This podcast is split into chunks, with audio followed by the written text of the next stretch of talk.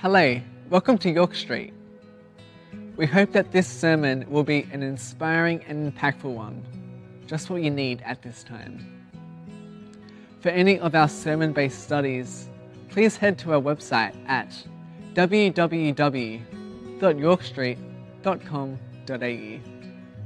So grab a cuppa, grab your notebook, whatever you need, and we hope that you enjoy the sermon. If you haven't met, I'm Caitlyn, and I'm an intern here in the youth ministry at Yorkie. So this week we're continuing on in our series with Jonah.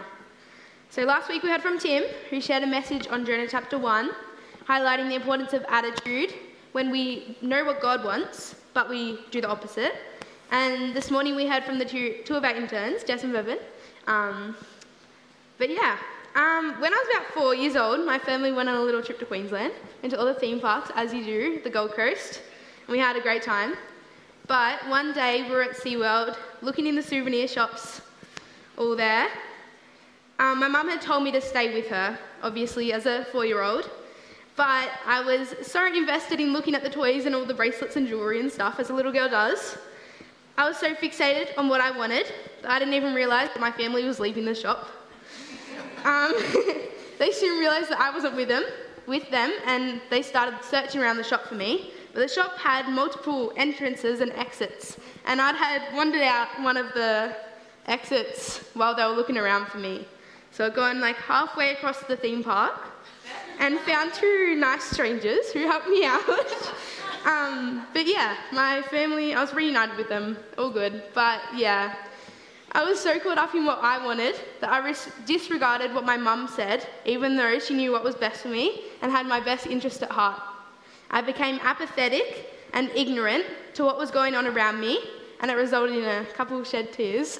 We're going to hear during this message a story a little bit similar, which is the story of Jonah. So for those of you who weren't with us last week, let's get into the backstory of Jonah. The book of Jonah is unique in it being a book about a prophet rather than a book of prophecy. Jonah is mentioned one other time in the Bible, in 2 Kings 14:23-25, which is where we learn that Jonah is from the city of Gath-hepher. So while we know Jonah, we probably know it as a children's story, Jonah and the whale, but Jonah is far, far more than that. In fact, the fish is only mentioned in 3 verses in the entire book. So let's not just focus on the fish, as most people do in this story. It's an extremely rich book, even though it's only 4 chapters. It's intricate with detail and references, and today we're going to have a little look at chapter 1, but also just focus on chapters 2 and 3, and put these into 4 chronologically ordered points. So within Jonah, we read how Jonah is presented with God's call, which shortly follows Jonah's actions contradicting his claims and his identity. The fish swallows Jonah, and the immense mercy of God is shown to Jonah. And finally, we see that God is shown to be the God of second chances. Throughout the story, we see Jonah sin over and over and do some pretty bad things, but it's important to keep in mind as we go through the book of Jonah that we're not superior to Jonah.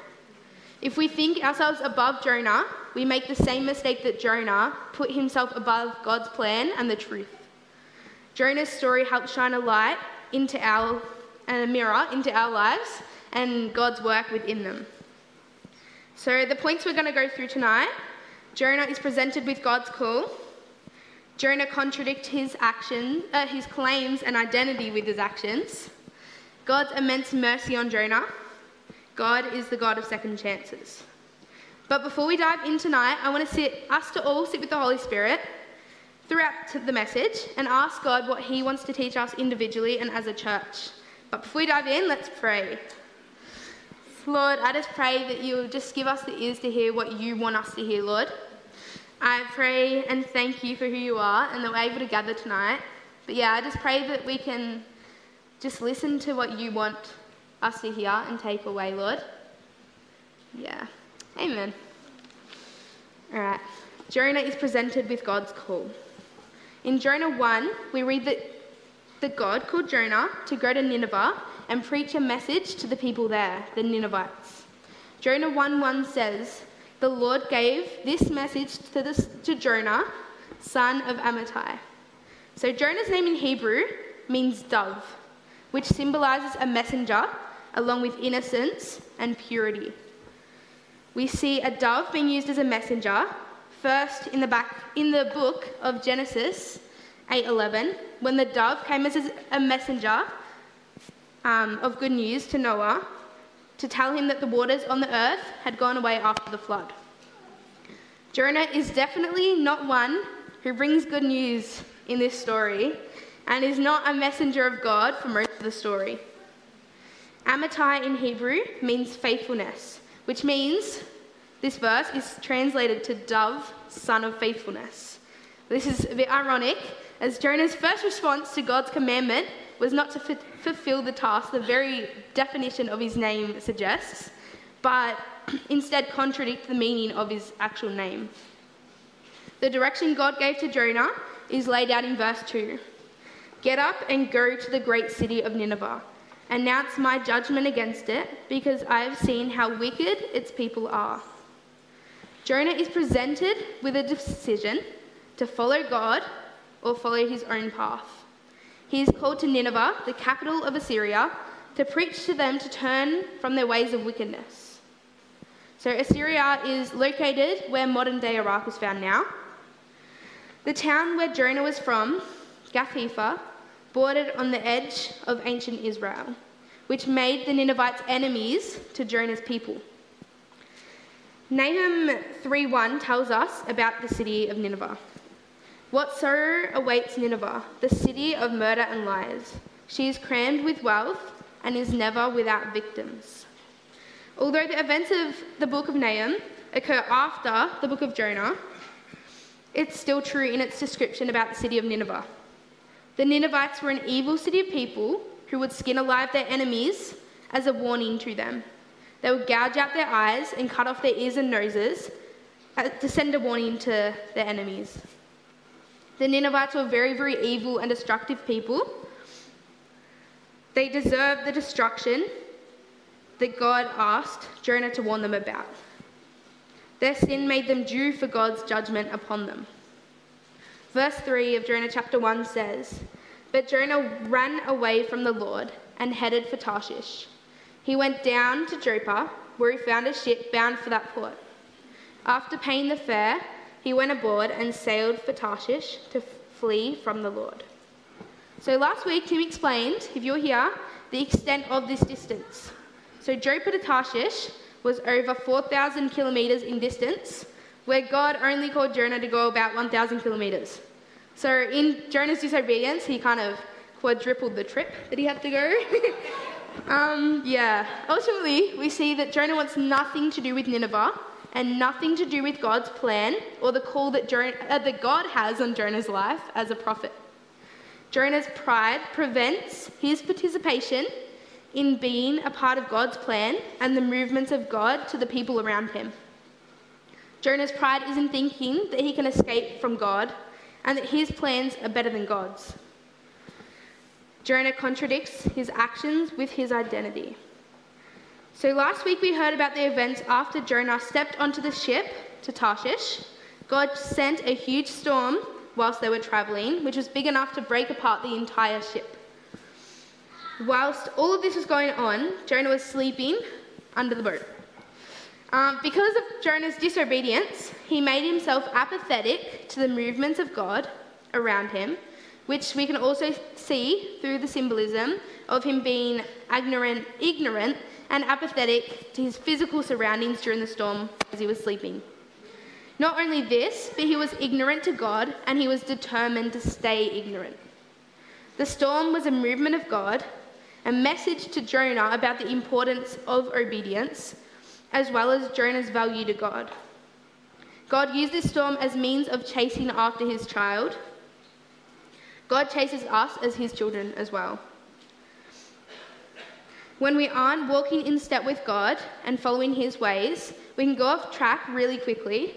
And when we do this, we can also become apathetic to the movements of God and the ways that he's working in and around us.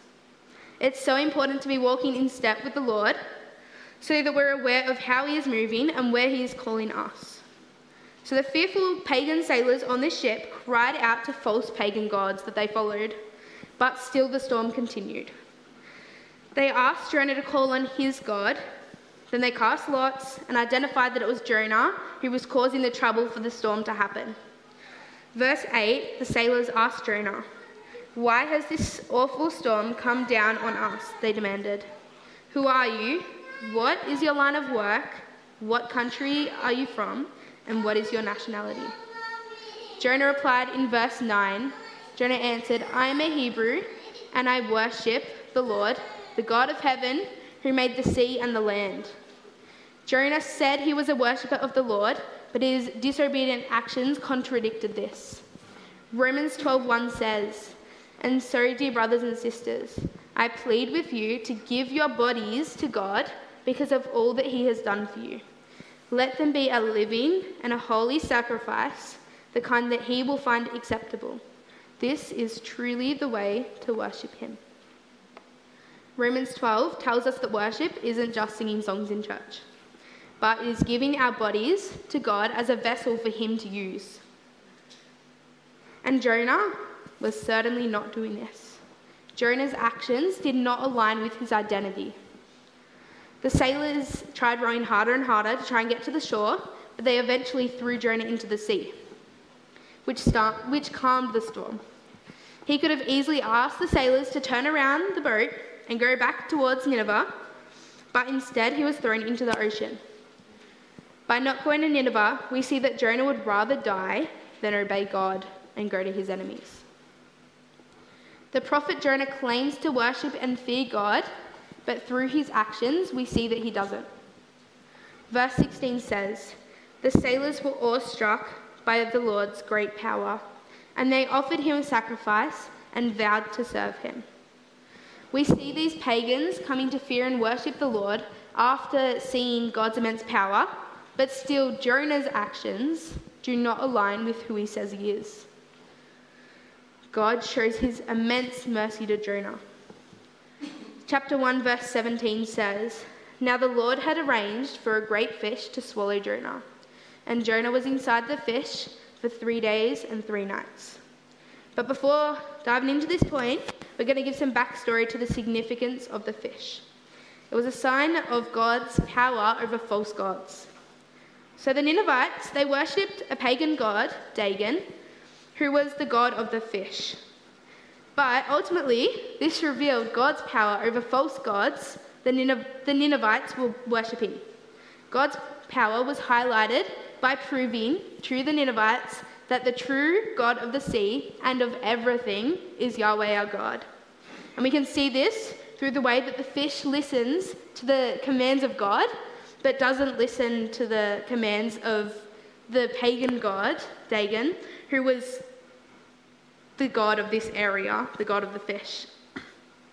We see that this had no power over the God of the world.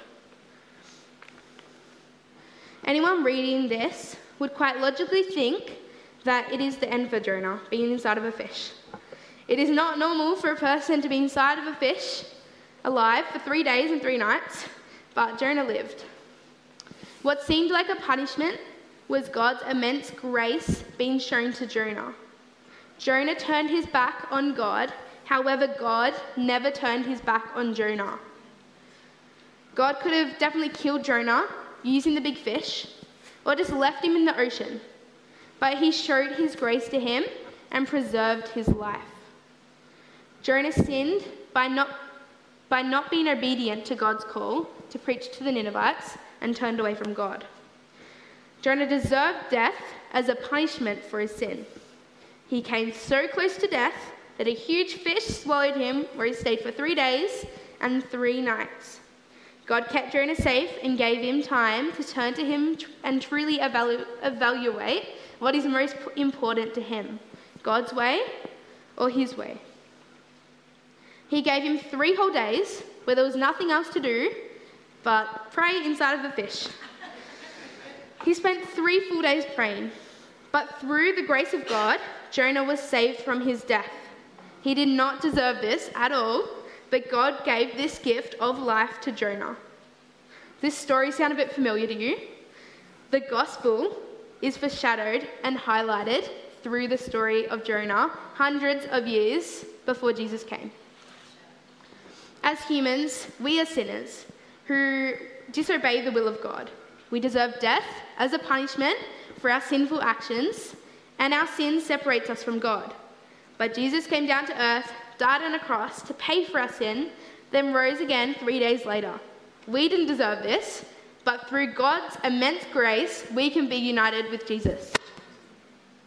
God could have rescued Jonah in any number of ways, but he chose this specific way because of the effect that it would have on Jonah's heart, but also the importance it would have to the Ninevites. This was a transformative experience for Jonah. The God that he had worshipped had become way more personal to him. He learned in such a personal way that God pursues his people. He chases us in our disobedience.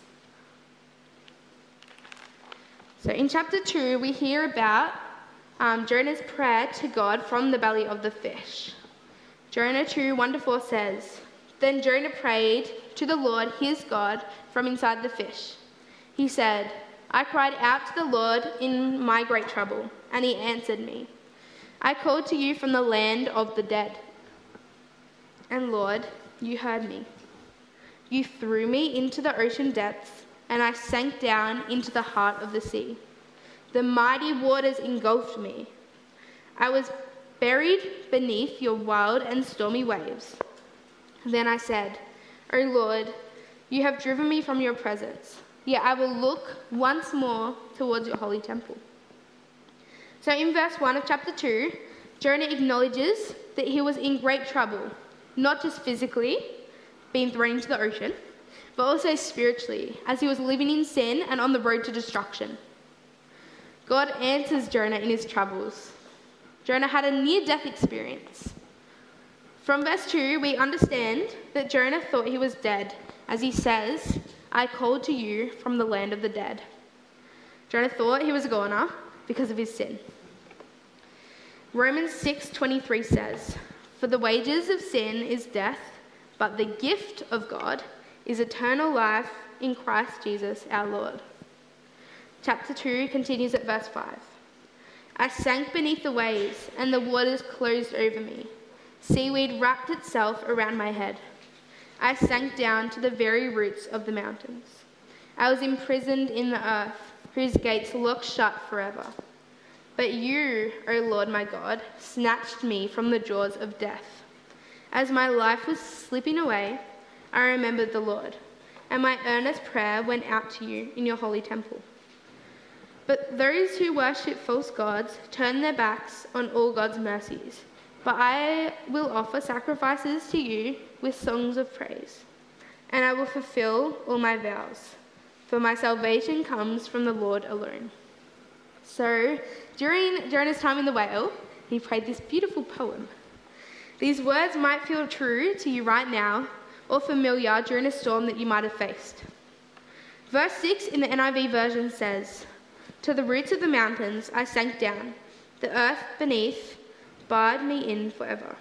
But you, Lord my God, brought my life up from the pit."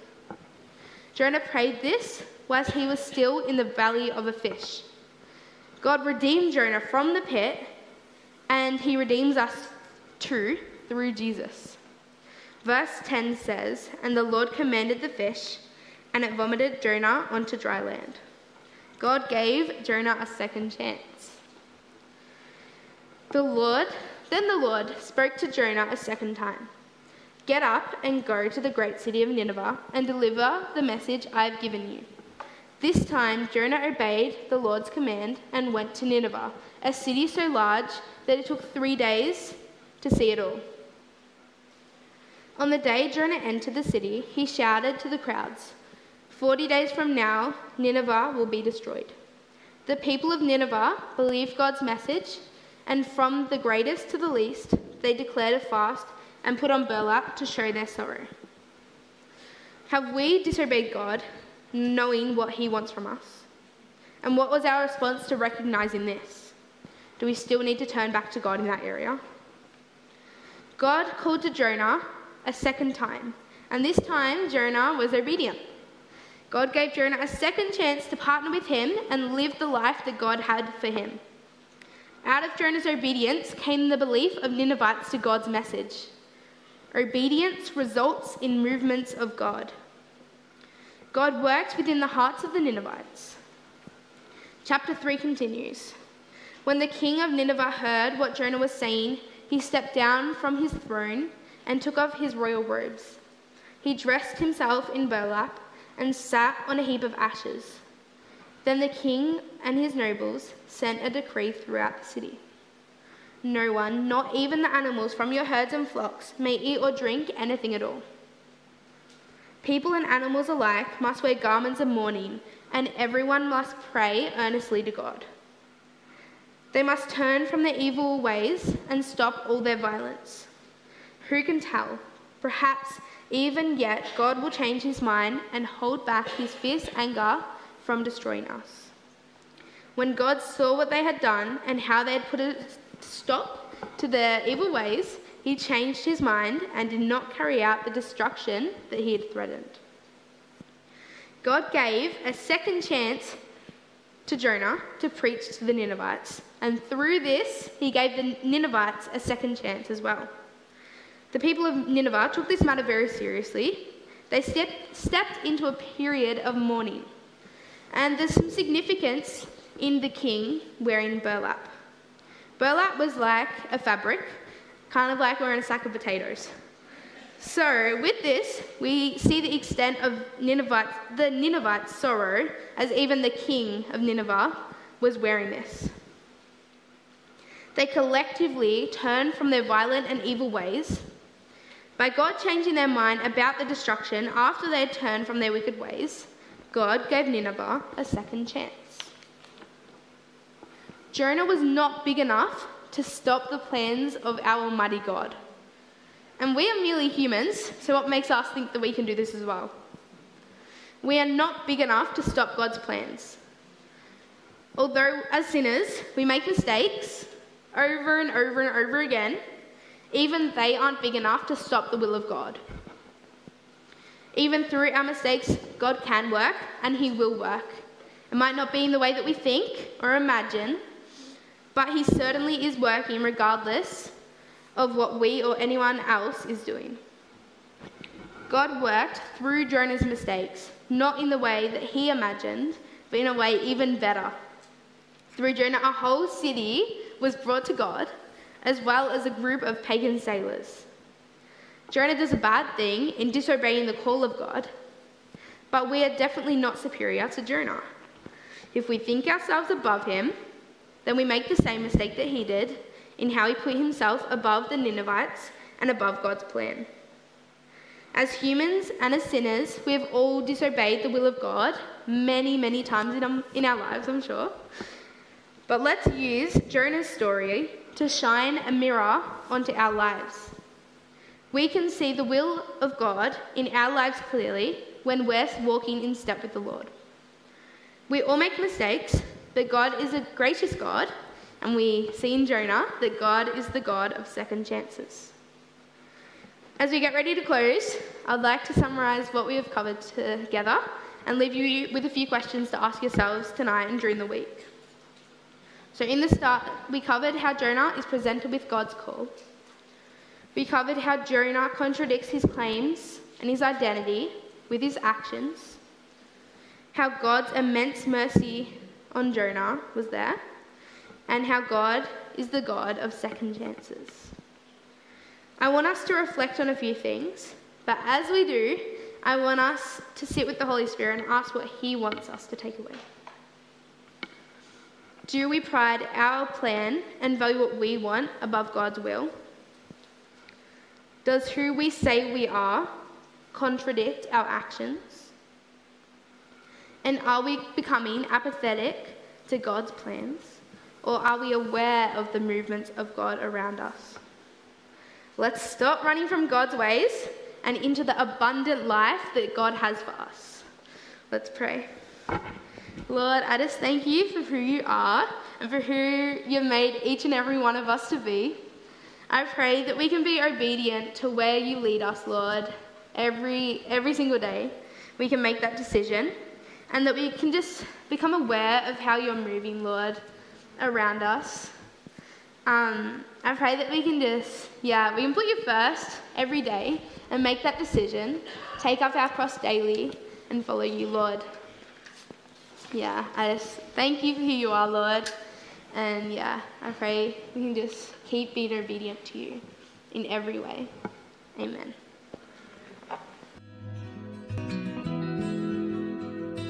If you would like prayer or to find our sermon-based studies, please head to our website or check the description below for a link. If you enjoyed the video, feel free to share the video, like, subscribe, and hit the bell icon for updates of when we release new videos. Remember, life can be tough, so let's do it together.